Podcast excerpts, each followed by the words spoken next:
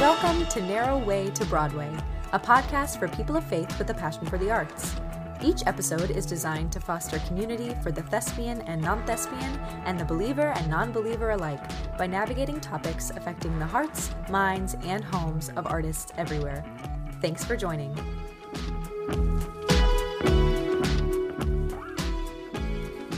What's up? What's up? Narrow Way to Broadway. Welcome to today's episode. My name's Philip. I am one of your co hosts. If you uh, haven't joined us before, today I am so excited um, for you all to hear this episode and this interview and conversation I got to have um, with our guest today. I've been waiting to uh, to have this conversation since we created the podcast, and honestly, um, you know, this person that we get to sit down with today is a big reason why years and years ago, my freshman year of college, I even had this idea um, to create something that helps Christian artists understand that they aren't alone um, because of the faith of this man. So, without further ado, um, I would love to introduce you to my new friend, Christopher Smith. Um, he is the creator of Amazing Grace the musical. He's a playwright. He um, does all sorts of stuff. So I'm not going to spend too much time trying to explain to you everything that he does, but you're going to hear from him in just a second. So, everyone, welcome Chris Smith to the podcast.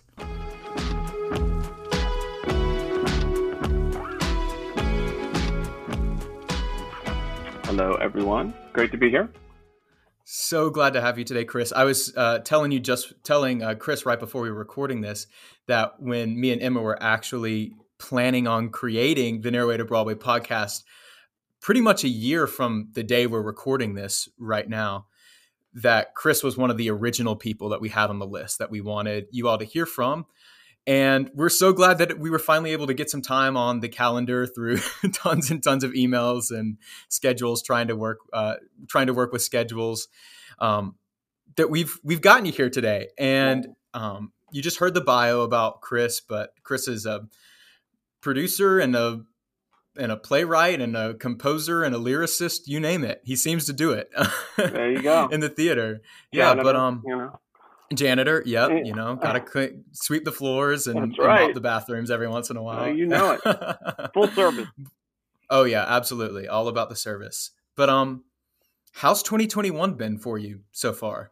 Uh, 2021's been exciting. Um, you know, like everyone, it's been it's been hard to keep optimistic over uh, 2020. Our Amazing Grace licensing went into a complete hiatus, as everything did.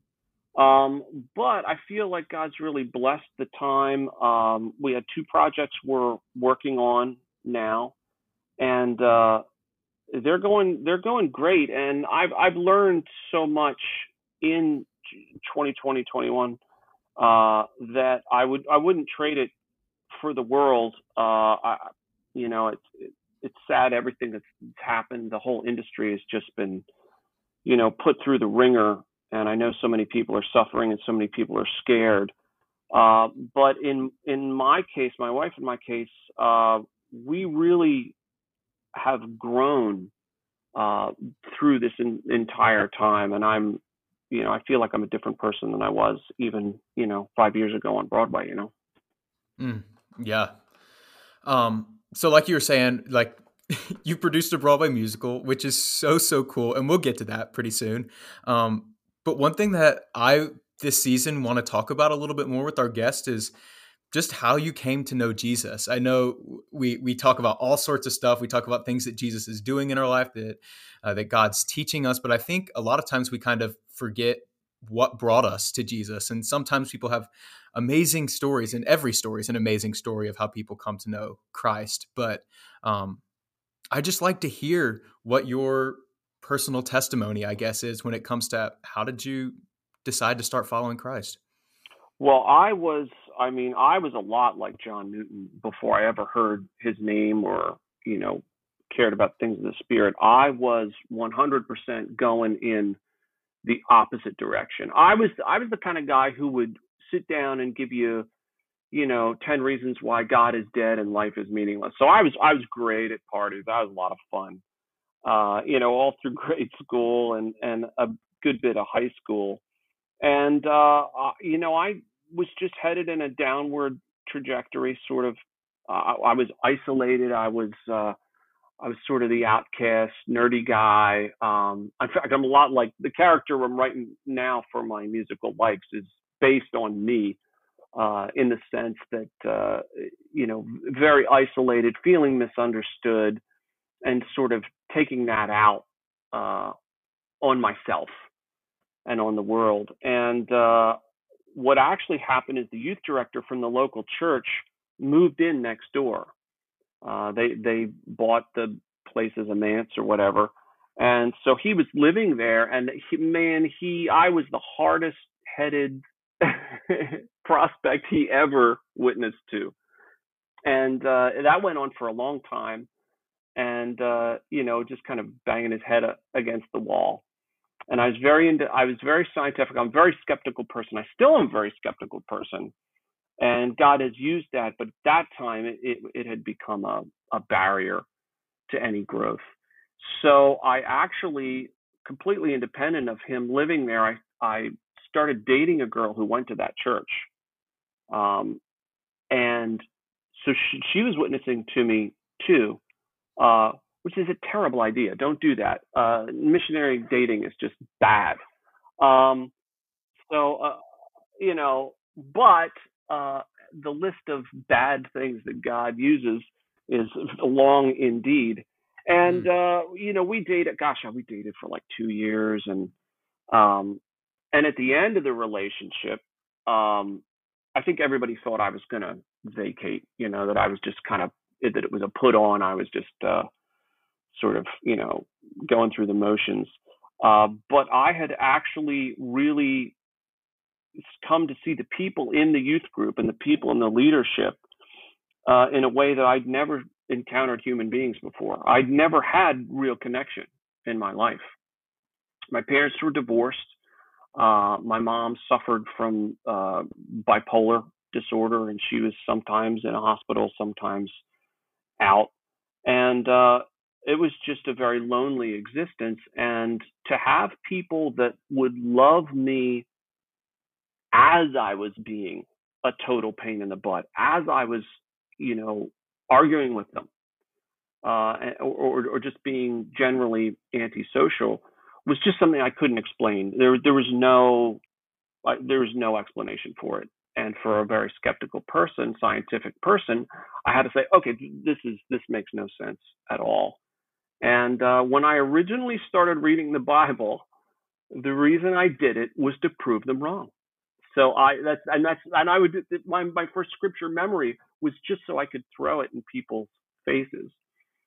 And uh, and but at the end of it, you know, uh, after trying to break them down and break the Bible down, it broke me down.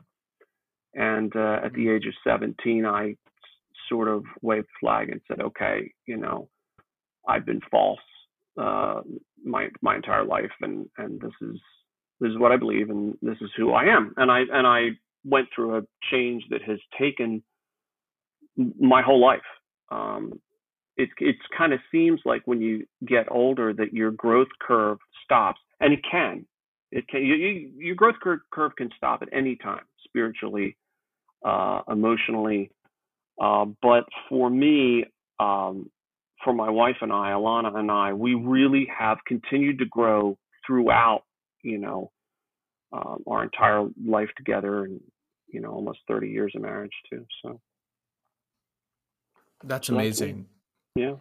that's such a cool story. And especially knowing this, the story of John Newton and Amazing Grace, I can imagine, you yeah. know, writing that it was really, I don't know, probably a very healing experience. Um, or or an experience that helped i'm sure you i guess what i'm trying to say is there was a lot of ways you could relate to um, you know that character and the content of that show that may yeah. seem oh, a bit yeah. distant or dated from you know the world we live in now that being said uh, let's talk a little bit about amazing grace um, i don't want to dwell on it too too long but i I've known the story of John Newton from a young age. It was a part of a like in my church we would do you know missionary stories like people of faith stories growing up as a kid. Yeah, and yeah. John Newton was one of them that I had heard, and I always thought it was just so so cool. And then the movie came out, mm-hmm. um, and I saw that, and I was like, so cool. Thought it was boring though as a kid. Still, yeah, well, yeah. and then and then um, I heard that this musical was being created when I was in college, and I was just like, I, I was so excited. And those that are listening to the podcast know how much I like I don't know, get attached to a story and I'm like, that needs to be on stage. Or my friends are like, that that's like, I want to see that in a theater. And then when I saw that that it was being created and I had no idea where it was coming from or like what the reasoning was, I was like, holy, holy cow, this is amazing. So I've like followed its every single step from, you know. You were in Cool. Chicago, correct, with the show? Yeah, we sold out in Yeah. Chicago. We we had an 1,800 seat theater in Chicago, Wow. And uh, we sold out on Halloween weekend. We sold out on Halloween night too, and that's what Oh my really gosh. Made, that's what really made the Nederlander organization sort of go, whoa, what's what's going? Because you know it's impossible. It's so hard to sell tickets. It's hard to be a restaurant, and it's hard to be a theater around a holiday like Halloween. Yeah. So once that happened, that that went well, okay. Well, wait a minute, this is this is serious. And that was Wow. the end of 2014 and 2015. when We were on Broadway. That's, That's amazing. Well, yeah, I've been following it even up till right now. And you just told me before we started recording that you have some exciting news about the future of Amazing Grace, but with it at the Museum of the Bible and everything, I've had, hmm I haven't personally gotten to see the whole show. I've listened to the soundtrack tons of times, Cool. um, but um, I haven't actually gotten to see it, but I've gotten a lot of people to go see it and they have loved, um, loved the show. Um, so Cool. Well, So you know, cool, you'll get so and, and- cool. and you you'll get to see it because you know we're we're licensing it. So as of Easter uh, 2021, it, it is licensable. Again, we had to shut that down uh, for a while, but you know that's that means that schools, community groups, um, colleges, you know, can all produce Amazing Grace, and we have a 90 minute Wow. version, and we have the uh, full length uh, two act version too wow.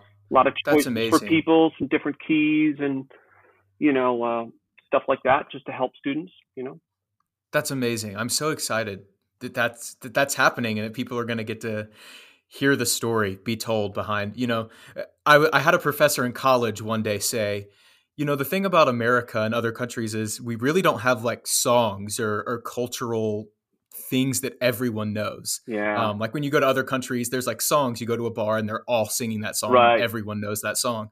But in America, we really don't have that thing. And I I raised the point in class. I was like, I'd say "Amazing Grace" is that song for Americans um, that everyone knows the words to.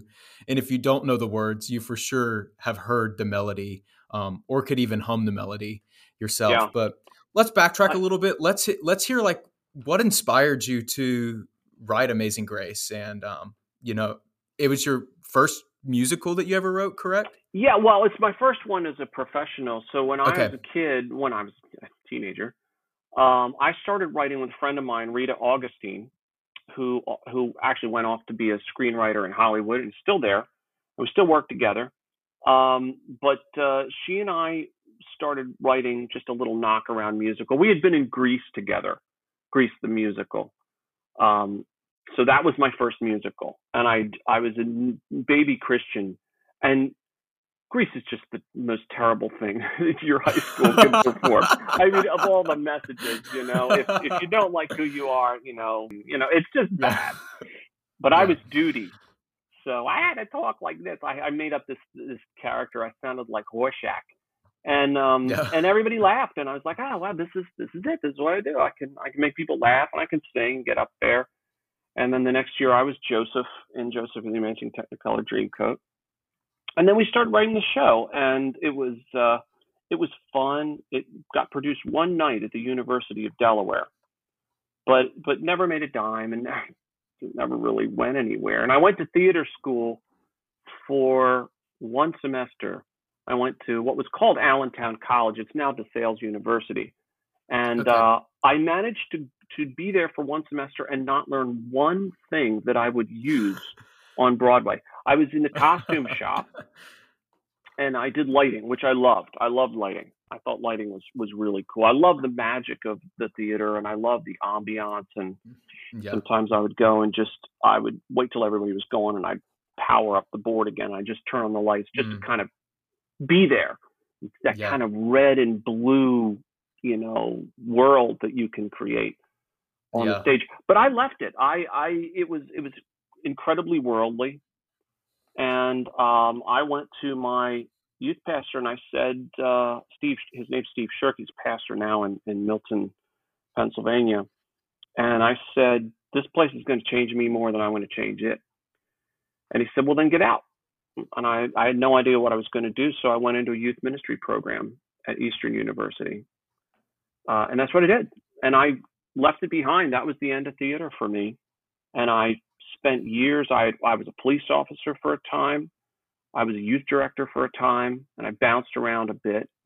And then what we would do is I'd do all these kind of wild, you know, different programs, you know, wilderness weekends and, you know, pick up hockey leagues in the parking lot and stuff, just things that weren't really done a whole lot then in churches. Mm-hmm. And one day at a, uh, it was really hot. We were having roller hockey, and I went inside to eat my lunch. And I went to the only air conditioned room in the building, which was the library. And I would do this thing. I would go up to the library, it was kids' library, but I was always looking for object lessons. I'm always looking for something to get mm-hmm. discussion started because you know that's like you go into youth group and you've got 25 kids there that you know they're all straight faced, just like how am I going to? So you had to have a teaser. You had to have something to get the the blood flowing. So I would walk along the shelves of books and I'd take my finger and I'd just kind of go and I'd run along the side and then I would just without looking I'd pick a book out at random. And this particular day I picked out a book that that said John Newton, uh, a slave trader uh, freed by God's grace. It didn't say Amazing Grace on it, and I thought, okay, well, I've never heard of this guy, and I hadn't. Mm. So I read. I don't read the forewords to books. I don't. I just don't do that. So I didn't know that he wrote Amazing Grace. So I actually had the the benefit of reading this man's story without knowing what he did or why anyone wow. would care. He was just a regular old guy. and I'm reading this book and I'm like, what the hell? I can't believe I haven't heard of this guy. And uh, and then I get to the end of the book. You know, I mean, he's this was a man who literally blew the lid off the slave trade because one of the things that, that protected slavery and protected the slave trade were the euphemisms and the excuses and the sort of veneer that British society put over the whole thing to sanitize it. Mm. Well, John yep. Newton was a slave trader, so he yep. knew what it really was. And he basically became one of history's first whistleblowers. And and he stood up and, and he was challenged to do so and and uh, you know, and this this then led to William Wilberforce and the real the change mm-hmm. that did become the yeah. end of the slave trade. And uh, but he stood up and said, "This is what slavery really is. I was a slave trader. This is what I did, and this is how I became what I am." And it was all about Christ and all about mm-hmm. salvation and forgiveness and really realizing your unworthiness and uh, letting go of the idea that that you can work your way toward a mm. salvation. So I read this and I was like floored. Finished the game, got home, and I said to Alana, I said, I think this is like a musical. I think this is like a Les Mis music. I was really into Les Mis. She had let me hear Les Mis. I don't know, you know, a couple couple weeks before that. Yeah. And I fell in love with it. Oh, and yeah. I said, this is it. I mean, th- you know, this could be because you know I think a lot of people would have said, "Oh, let's do a little church performance, or let's take it on the road and you mm-hmm. know do it in nursing homes." And now what? No, I wasn't that. I was like, this needs to yeah. be on Broadway. And yeah. she said, "Well, do it." And I said, "Why? I don't know anything about that." You know, and she said, "No, you you wrote you've written you know you wrote in school and I've heard your songs. And I did. I had a band. I had a Christian band. And uh, I had written some prose stuff and some dramatic stuff, but Yeah. Nothing, nothing that was going to make you go, oh yeah, here's a, bro, you know. But, um, but she challenged me to do it, and I've been, I always told the kids in the youth group, I was like, don't put God in a box. God's bigger than your box. Mm, So of yeah. course, you know, which which is a terrible thing. You, you know, whenever you Yeah. go and you tell somebody else, you know, something like that, you just know Yeah. it's coming back, especially if you're married. Yeah. So Oh yeah. and you know, well, well, maybe your God is too small. You know, I was like, oh, you know. So uh, so I spent uh, ten years, um, not only writing the show uh, in its first form, but also learning how to be a writer and learning what a writer was. And and it was an on-off thing. Sometimes I lost the vision. Yeah. Sometimes I, I thought it was crazy and I got into other things and I became a full-time police officer for a while and then got out of that and got into video. But it would come back and uh, and then once we got to I think it was 2007, it was ready. It was ready to be seen. And uh, I mentioned it to a business owner who was lived in our area. His name's Rich Timmons. And uh, we were, I was teaching him guitar. We were doing like worship guitar thing for little Bible study. And he said, What are you doing today? And I said, Oh, I think I'll go write my musical a little. He's like, Your musical? What are you talking about? And I said, No, seriously, I'm I'm writing a musical. It's called Amazing Grace. It's a true story of John Newton. And he said, Amazing Grace is my favorite song in the world. And I said, Do you even know how it happened? He didn't. So I sat him down and I ran through, you know, the whole thing and sang the songs and stuff like that. And he said, if you put that in a form that I can take to other people, I will take you to every person I know. and- wow. And Rich knows everybody because he's a marketing guy. He's all he also owns an art gallery. So if you're ever in Okay. Doylestown, Pennsylvania, you know, visit Timmons Gallery. Anyway, um, he was true to his word. So I spent uh, about a month making a demo. I had to learn a program. I started using Cubase. I'd never used Cubase before. And I knew nothing about I can't read music. I still can't read music. And I can't write music and I all of my sense of melody and harmony and stuff, that's all just intuitive. And I so I got myself a cheap keyboard and Cubase and I spent a month making the original demo for Amazing Grace, which was an overture, which had five songs that were themes from the show. Wow. And uh, I didn't know how good it was, but once it was done, it it sounded epic, which is how I wanted the show to be. And people were really like blown away. So we would go and we'd sit people down. We'd go to their living room or we would invite them over to the office. And we would, I'd tell them the story. I'd sing the songs myself, play the demo, and then we'd ask them for, you know, $100,000. And the amazing thing was, uh, it worked. I think we raised Wow. $250,000 in the first six months. And we never left, if you drew a circle, 30 minute circle around my house at the Uh-huh. time, we never left that circle. We never went anywhere other than there. Wow. All that money came from there. So it was clear that people understood the need for this and that they were willing to support it. And we we took that and we built we sort of re-engineered the show, and uh, we got some people who were in Les Mis. We got Adam Jacobs and Alli Ewoldt, Yes. and they Yeah. were they were in Les Mis at the time. They were they were Marius and uh, and Cosette at the time, and they. Mm-hmm. moonlighted for us because we had a connection. And they came out and they did a reading for us, and we invited all these producers, and you know, and uh, one producer came, and that producer was Carolyn Copeland, and she she's the producer of Amazing Grace, still is Wow.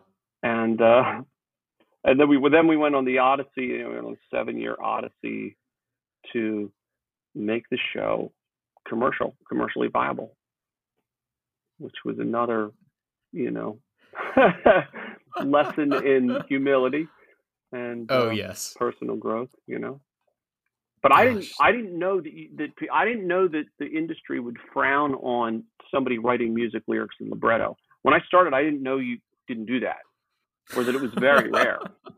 So I just did it Gosh. because I I was well, I was concerned that this is so outside the Broadway norm. I really thought that they would mm. mess it up. I I just couldn't imagine someone under getting it. So yeah. I really held it close to my chest and I and I did it all until eventually Arthur Giron, who is my mentor, came in as sort of dramaturge, co-book writer. And he came in and said, "Yes, this is exactly what you need to do, and now you're going to do more of it." So you you know you kind of expect the dramaturge to come and say, "Well, don't do that, don't do that. Yeah. You're just young, you don't know what you're doing." He was like, "No, you're not going far enough. Do this, do that, do it more." And he really encouraged me to put my heart on the page. And he said, "You know, it's it's too History Channel. It's too much like a documentary. Mm. You're not you're not impressing people. You know, this is, you know, we have to connect.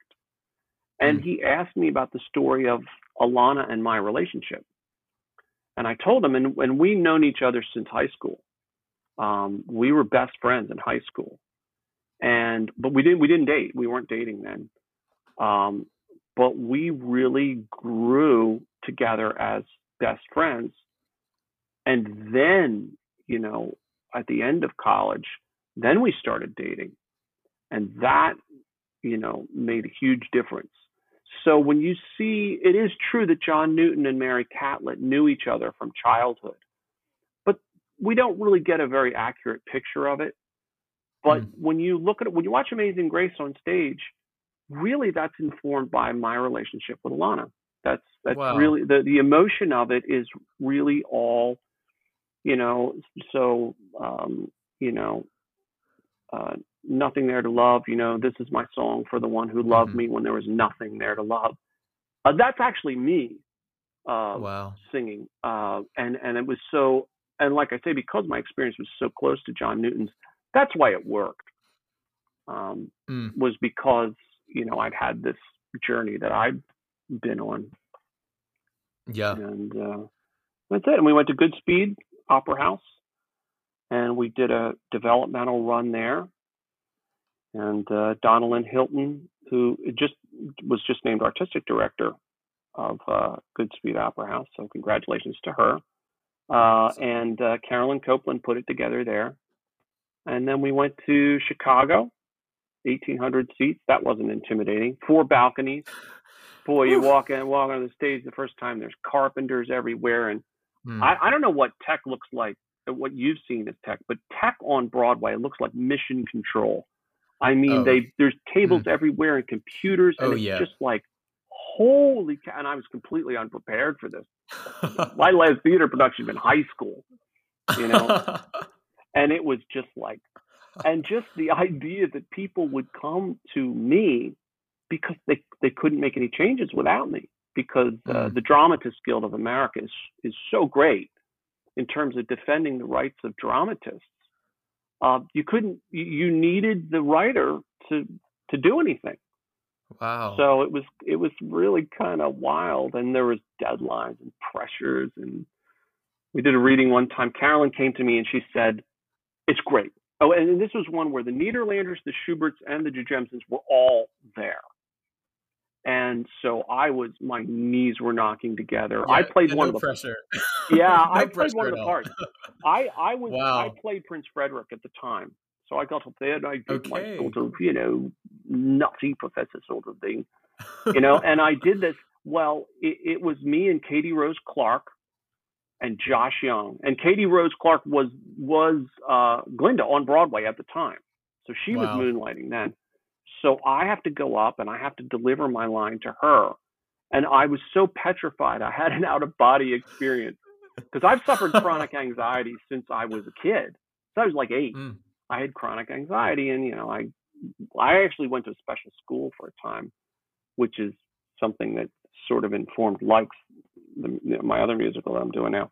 But I'm up there, and it was really strange.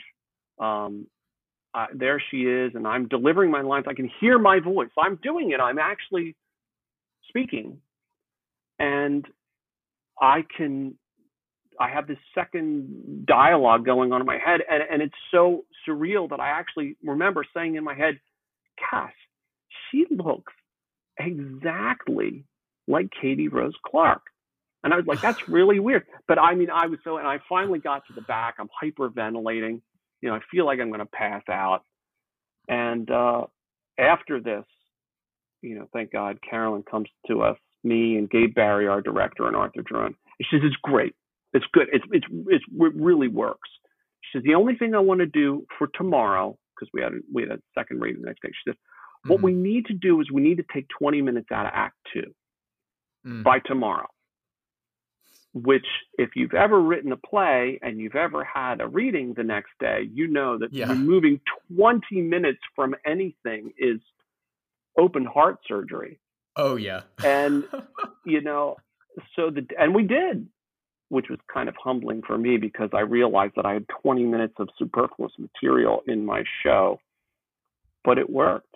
And Gabriel Barre really taught me and Arthur too that uh, the power of saying less as you mm. write. The less you tell the audience, the more they become involved. Now you could confuse. You don't want to confuse them. You know, you've got to ground oh, them oh, yeah. on some level. But if you remove certain key information, they will fill it in and think it's their idea. It's really yep. wild. It definitely works, though. Yep. I have I have so many theories about places like that. I talk about that all the time with people, especially with theme parks and things like that. Mm-hmm.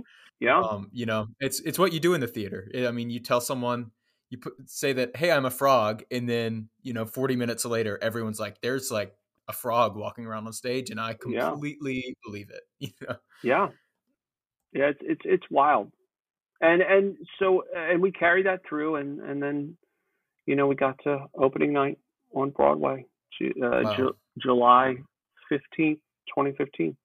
Mm. Wow. We're the only we are the only show that opened in the same month as da da da da Hamilton. Hamilton. Talk about getting I remember the air that. sucked out of the room. My God. Oh my gosh. Yeah. What yeah. theater were y'all in in in New York? Uh, well, we were at the Nederlander.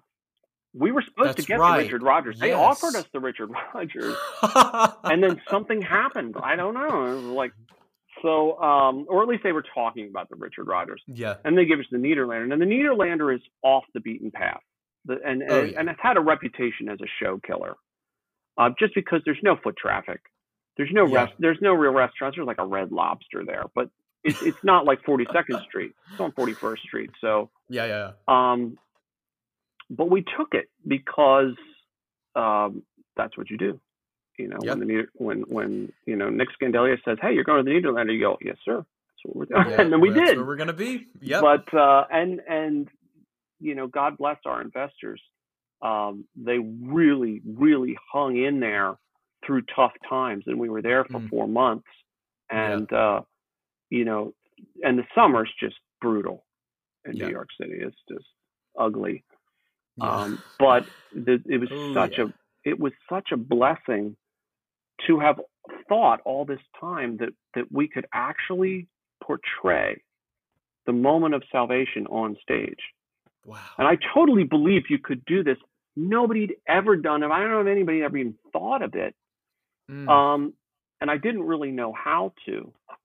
But I just had this idea that if I got the shot, I was I was going to do it, and and I remember going sitting on top of the TKTS booth and watching the people in uh, Times Square and just praying for them and just thinking, God, if you give me one day here, we could we could reach 1,400 people, and this is years wow. before. And it was so great to because at the end of Amazing Grace on Broadway, well, at the end of Amazing Grace, everywhere we go, at the end of the show, people who are from all different places, they don't know each other, they just kind of wandered in. That just happens to be the day they bought tickets. At the end of the show, the experience of John Newton, the experience of repentance that they see is so powerful that everybody stands up without being told, and they all sing Amazing Grace at the end, which wow. nobody'd ever. We we can't find any other show where people just get up and sing, where everybody gets up and sings. Um, without being told or asked to do so. And it's a powerful, powerful moment. And people are hugging each other after. It's just wild. These are hard. These are cynical New Yorkers. You know, these are the hardest people in the world. Gosh. And they're Gosh. hugging each other. And the the best was the husband that got dragged there. That was always my favorite. Mm. You'd see this guy. And he'd be hunched over. So the show's over. Everybody's leaving and getting their coats. And and there's you know this guy, and he's hunched over, and his wife kind of has her hand on his back, and he's crying. This happened several Mm. times, Mm. and it was like, wow. And I, I realized in the previews, it's something I tell actors and I tell uh, the students that I talk to, and that is that your audience brings all of their baggage into the seat. It's there. So Yeah. all of their hopes, all of their fears and challenges and disappointments, they're right there. They brought them. hmm And we have this privilege of two and a half hours or, or 90 minutes if you're doing the 90 minute version to connect with these people, the real people, the people that they really are that nobody can see. You know, they're anonymous as they walk down the street, but when they're in that seat, if you do your job, you can speak right into their soul. Mm. And it's a real honor, uh, and it's also a huge challenge. But, uh, you know, Gosh. for a guy who never thought he was going to go to the theater again, I think that's a pretty Wow. good deal. That is, uh, it is so so cool to get to hear insight on that. Especially, I mean, like I said, I haven't actually seen the show. I've seen like the Broadway World or Playbill, you know, Yeah. reels online, and I've listened to the soundtrack and I know the story, so I've kind of filled in. I feel like a lot of the blanks in my Mhm. brain of what I assume the musical is, um, and what I've heard from other people. But oh, I can't wait can't wait to see it. I also want to say, like, anyone that's listening to this podcast right now, if you have not listened to the soundtrack or have never heard of this musical, um, you got the creator right here. But I'm saying go listen to it because not only will it it fill you up in in a spiritual way. I mean, it's it's literal Broadway worship music in a lot of senses, but Wow. Eh, but it's also it, if you're honestly for the college students for the professionals working out there if you're looking for cuts for songs there are some fantastic 16 bar and 32 bar cuts in this show um, that i bet not many people are singing um, where you can honestly connect it to your faith and your own personal story and yeah. um, so well and so seamlessly. And um, I say that because I've used cuts from the show. Well, good. Good. You're the one. But- no, I'm kidding. No, there's a, there, yeah, no, I'm the I, one I singing I Truly Alive. So yeah, at auditions. Truly yeah. Alive, yeah, true. Uh, a lot of people. I think people use Truly Alive. Some people use testimony. It depends on how. I do uh, love testimony too. Yeah. depends on how upfront you, you're going to be uh, about your faith. Um, Yeah. And both, you know, look, um, you know, Amazing Grace was very clearly a show about faith. Uh, Mhm. Likes, which is the one we're working on now, it's just a secular show. It's just a it's just a show Yeah. about uh, things we care about. Um, but Yeah. it's it's uh, the faith informs everything I do. I, I would I wouldn't have any power to do it if I if it weren't there. So you know there would be no gas left in the tank at all otherwise.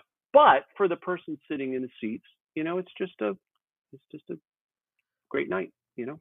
Yeah, amazing. Well, hopefully more people will get to see it. I think it's such a timely show right now with everything that we're going through in the world. Um, I feel like, you know, it speaks directly to, um, you know, a lot of the discussions of racism and, um, yeah.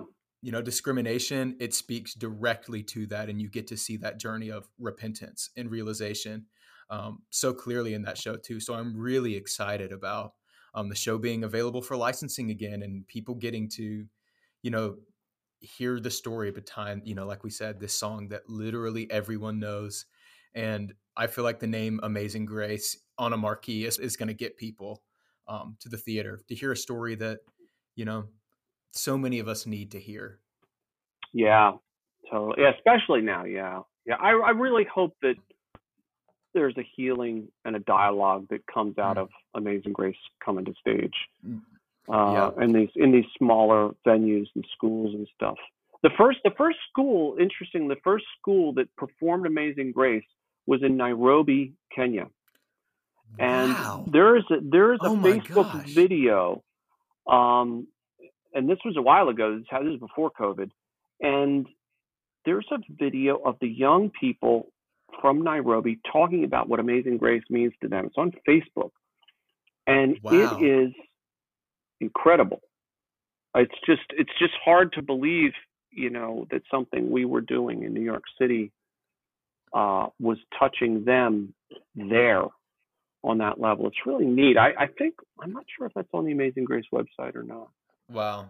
That's amazing, Chris. I, I'm gonna go try and find that. yeah, for sure. Yeah, well, but really. But uh, let's talk some more about your other projects. I know you just said is likes what this other thing is called. Yeah, likes likes is spelled L Y K Z. That's the working title of uh, of one of our new shows, and it is really about finding connection in an anonymous digital world. And it really comes out of the phenomena of cyberbullying and, you know, youth and teen depression and just sort of this spiral that our culture is in. And we've, and I created this world, um, which kind of comes out of my experience in a special school when, when I was in fifth and uh, fourth and fifth grade. I was in a special ed school for kids, you know, with emotional disabilities and ADHD and all that kind of stuff. And I got a real insight into the lives of outcasts and the people that society sort of marginalizes. And I, over the past years, even before Broadway, I really wanted to do something that served those people and really shined a light on what is happening in our culture and what the lack of connection is doing to people. Um, the the anonymity and the animosity of the online culture is killing people. If it were a war, you know, we, we people would be out there with signs, pro to stop the violence.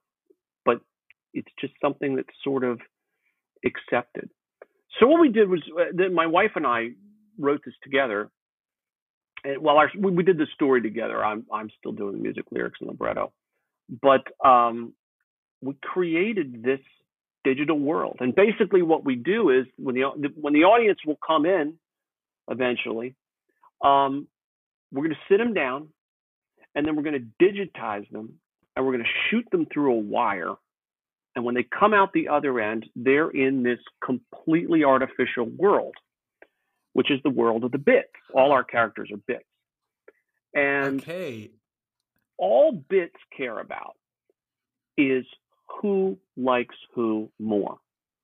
Mm-hmm. And they, they do a lot of like parkour and gymnastics and they're they're very athletic and they they just they're That's always so one upping each other. Yeah. And they have a gauge everyone has a gauge on their chest and it's just got likes and unlikes. That's all it's got. It's got reds, hmm. reds and greens. You know, you do your performance. If everybody puts their thumb up, you get greens, you get likes. They put their thumbs down, you get reds. And it's and it's the foundation of their entire culture. And they never touch. They never come close to each other. They always keep separate. And and what's what we're going to see is that our main character Clarence, of course, has all unlikes and he's mm. he's very awkward. He you know he speaks haltingly. Uh, he has trouble you know looking at people's faces and reading emotion. And if he were human, you might say he was uh, had Asperger's or something like that. Mm. Okay. But he's a brilliant kid, and uh, and he is going to basically discover what it is that's destroying their culture. And he meets a, a, a female bit named Clara, who is really into science. She's an outcast too because she likes science, which is just mm. you know, why would anybody like science when you could do, you know, parkour? Parkour, And yeah, uh, and these two basically say we're going to go and we're going to discover what is killing our culture, and uh, and we're going to take the audience on that adventure where they're going to they're going to discover that they are in a digital world. They're in a game, and what that means, and what it means to be living in a in a world that is created as opposed to thinking they just sort of exist. And um, and they're going to discover how to reestablish the connection that can save uh, their culture.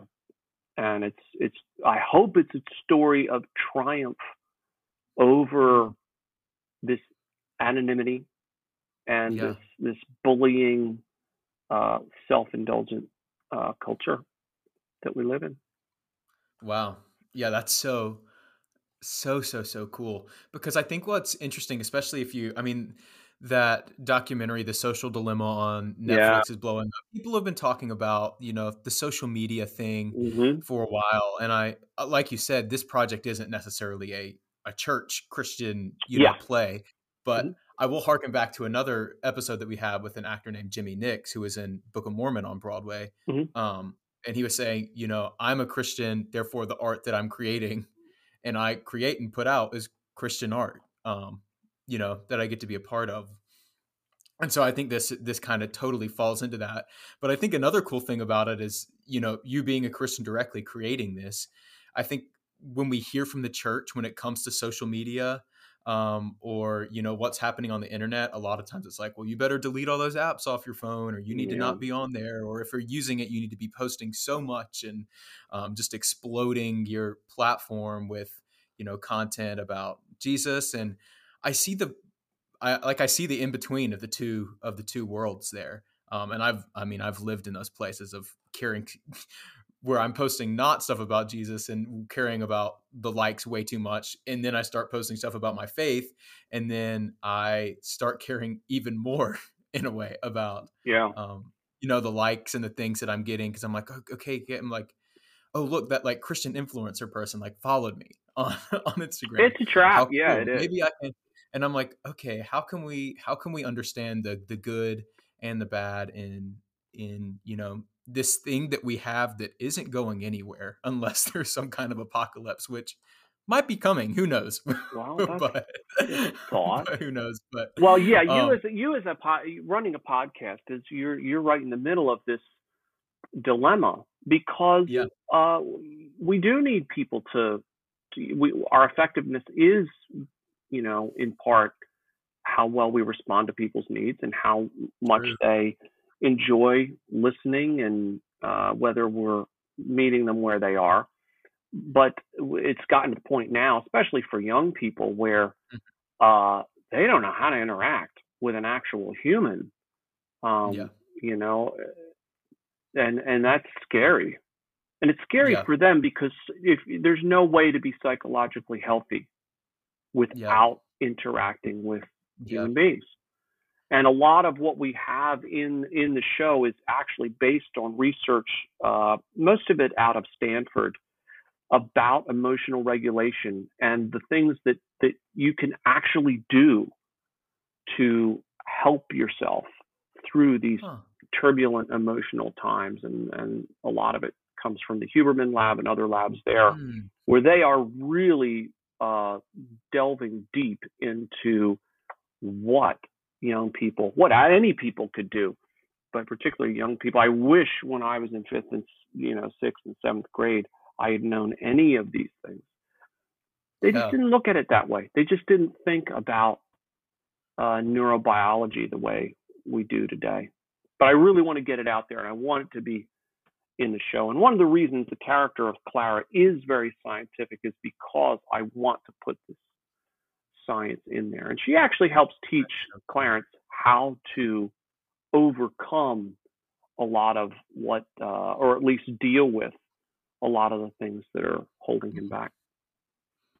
So, That's so cool, Chris. I, I'm just thinking, um, as you're talking about that, I feel like a lot of shows and a lot of the training that you know I received, and I don't think it's wrong, say that theater and plays are only meant to you know raise questions exclusively or yeah. to kind of provoke people to think. But I think your your idea there of of creating a piece that activates people, um, that gives people active steps on how to deal, um, and like work through those things that you're talking about. Yeah, I think that's really cool and really unique and something especially in you know shows that are you know geared toward more towards uh, young people you don't really see a whole lot often. You see like the lesson and the moral of the story, Aesop's fables kind of thing. Yeah. You don't see the activation of like, how do I actually make that work in my life? Yeah. Um, what can I do? So that's really cool. Yeah, and the key is, you know, of course, obviously the burden is on us to work it in in such a way that it's the character talking. It's not me writing. It's not, you know, we're not saying, "Hey, this is a good idea."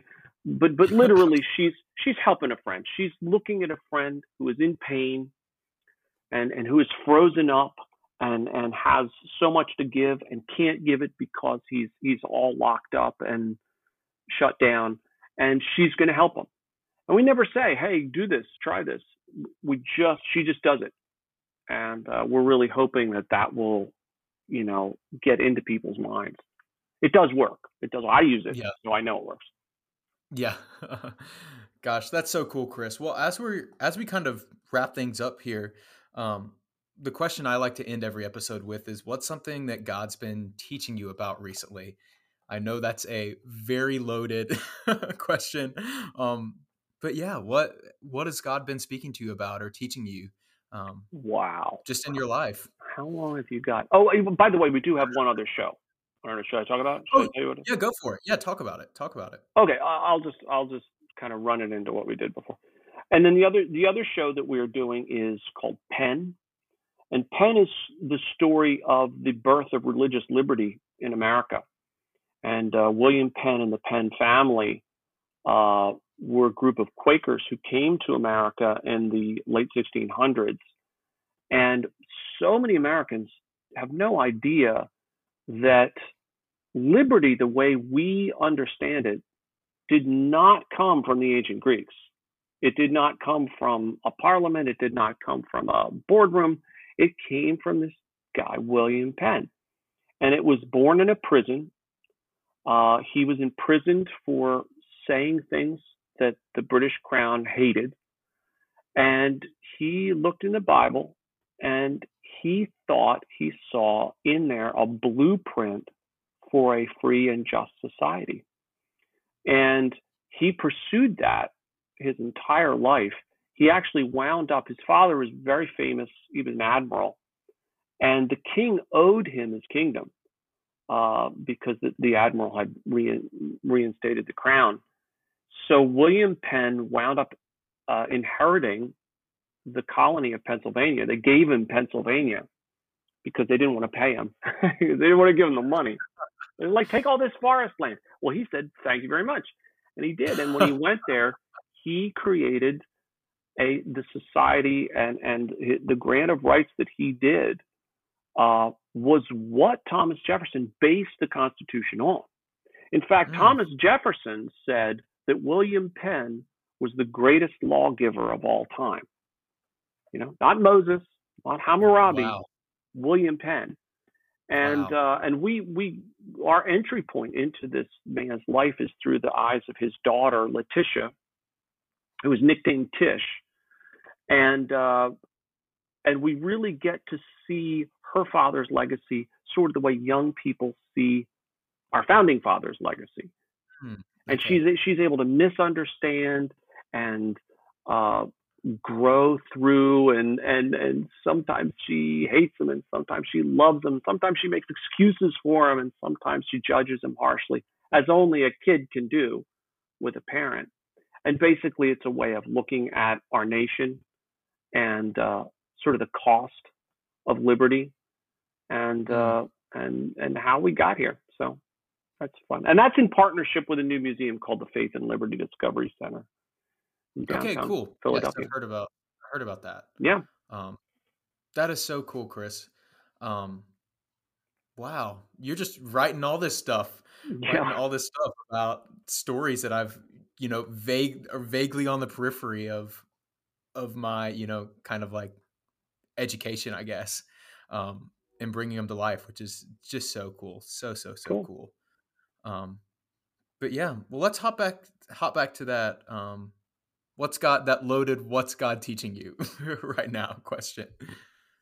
Yeah, I mean, in the past year, well, a little more than a year, actually, I I sort of went through a I don't say it was a midlife crisis, but but just a, a doldrum that kind of swirled into a storm back. I guess it was I guess it was December of last year, November of last year, and um, really had to sort of examine a lot about my life and uh, you know, just taking responsibility for for what I was feeling, where my emotions were going. I've been in a, like I say, I, have had anxiety, chronic anxiety since I was eight, and it's a lifelong struggle. And so I'm always trying techniques and you know nutritional things and all kinds of stuff, just trying to get by.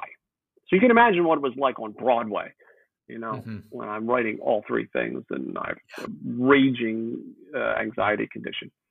But what happened was um, I started to question some of the basics of my faith and my my application of what I believed. And Alana and I sat down at one point and and I we were looking at our relationship and thinking, gosh, you know, um, are we are we called to just sort of be this way? Like, should we just keep doing what we're doing? Mm-hmm. And one night I just had this insight. I don't even know where it came from. I realized, you know, that we, we were talking about the whole uh, don't let the sun go down on your anger, mm. which is very important if you're married or if yeah. you're in a committed relationship. Uh, this is critical. But I realized I was like, wait a minute when Jesus forgave us, he didn't wait till after we'd done something. He he forgave us like a couple thousand years before we'd done something. Wow. I thought, wow, what would happen if at the start of the day uh, you, you looked your spouse in the eye and said, um, I forgive you for any way you could hurt me today or anything you could do, I forgive you right now. And I thank you for your forgiveness. So we tried it. So, and, and, and so one of us say that, the other person would say the same thing back. And at the end of the day, we'd, we'd bookend it. We'd say, I forgive you for anything you did today. And, you know, please forgive me for if I hurt you in any way. What a transformative way hmm. of looking at relationship because what what happened after that is we realized how much trying to be defensively covering our mistakes life really is. Mm. But when you've already forgiven the people that you love, when you when it's a commitment and not a reaction, all that goes away you know so if the other person is in a in a mood or something happened to them or you know whatever um it's over. It's it's done. You know there's no point in hanging on to it. It's, you mm-hmm. already forgave her. You already forgave him. So you know what's what's the big deal? Besides you're only going to get to tonight and you're just going to forgive him again. And it really it really made a huge difference in our life together which made a tremendous difference in my life um, because guilt is a is a huge thing. Well, for a lot of people that have anxiety, guilt's a huge thing, mm. and remorse and regret because you kind of look at the wreckage that your life has sort of created sometimes. Um, but it was just like a huge weight, and uh, and then we we really started judging people based on their intent and not on what they actually did. Mm. And that's that's another powerful one too. You, people have to be responsible for their actions. Yeah. But when somebody comes to you, it's kind of like being an anthropologist. They don't speak your language. They don't know yeah. what that word means. You're just like, what do you mean by yeah. that? It's like, I, I don't know. What do I mean by that? Because as as much as vanilla and chocolate mean different things to people who love either one, Every uh-huh. word in your language has a history. It has, you know, maybe people that said that to you in anger and now it's a trigger or mm. you know we don't know how to communicate love or we don't know how to communicate caring we really have to dig down to intent what did they want to happen and once you start seeing people based on what they wanted to do what they wanted to happen now you're getting past the wreckage of you know their past you know how they're feeling you know um, the baggage of whatever you know conversations you had the, the day before and you're getting down to the real thing. What do you want? What did you want? I i really just wanted to communicate to you that you know i'm i'm feeling lonely. Oh! Mm. you'd never know. You would never yeah. know if you didn't ask. So yeah. and i so god's been been really teaching that to me and uh and and to her too I needed it more than her. I'll be I'll be completely honest. This is mostly for me, um, but it it is a blessing to the whole family and my daughter. I have a nine year old daughter. Uh, mm. I have older I have older kids too, but but my cool. nine year old is you know really benefiting from the fact that we're still growing. Mm-hmm. You know, gosh. Well, thanks. Gosh, thanks so much, Chris, for everything sure. you shared with us today. I think it's so clear the anointing that that God has put on your life and your story, and uh, like the work that is to come. I'm so excited to see, um, you know, what these what doors continue to open up um, for you and avenues of of work and ideas and um, stories that come to you because you've obviously got a really good grasp on um, you know how to tell stories of people how to tell people stories well. But yeah well chris thank you so much for again um, we're, we're so grateful that you shared your time with us sure. today to talk and we look forward to you know hearing more about your work and what you're up to in the future. Well absolutely and god bless you for what you're doing and god bless all the artists who are listening and uh, you know getting through this this rough time and uh, um, you know, hang in there. God, it, God can definitely use you. And uh, I've been on the bench. I've been in the, you know, in the doghouse, and uh, you know, all it means is it's time for you to prepare to become uh, what you're going to be when you're in the game. You are going to be in the game, and if you if you forget that, um, you know, give yourself a kick in the butt. Get somebody else to give you a kick in the butt and remind you oh. that that the you know we're still playing, we're still playing the game even when it's hard. Gosh, thanks, Chris. We look forward to hearing from you again sometime. All right, absolutely. Bye. Bye. Okay. Bye bye. Thanks so much for listening to this episode of the Narrow Way to Broadway podcast. If you enjoyed listening, please subscribe. We release new episodes the first and third Monday of the month. For more information on what we're up to, follow us on Instagram at nwaybway.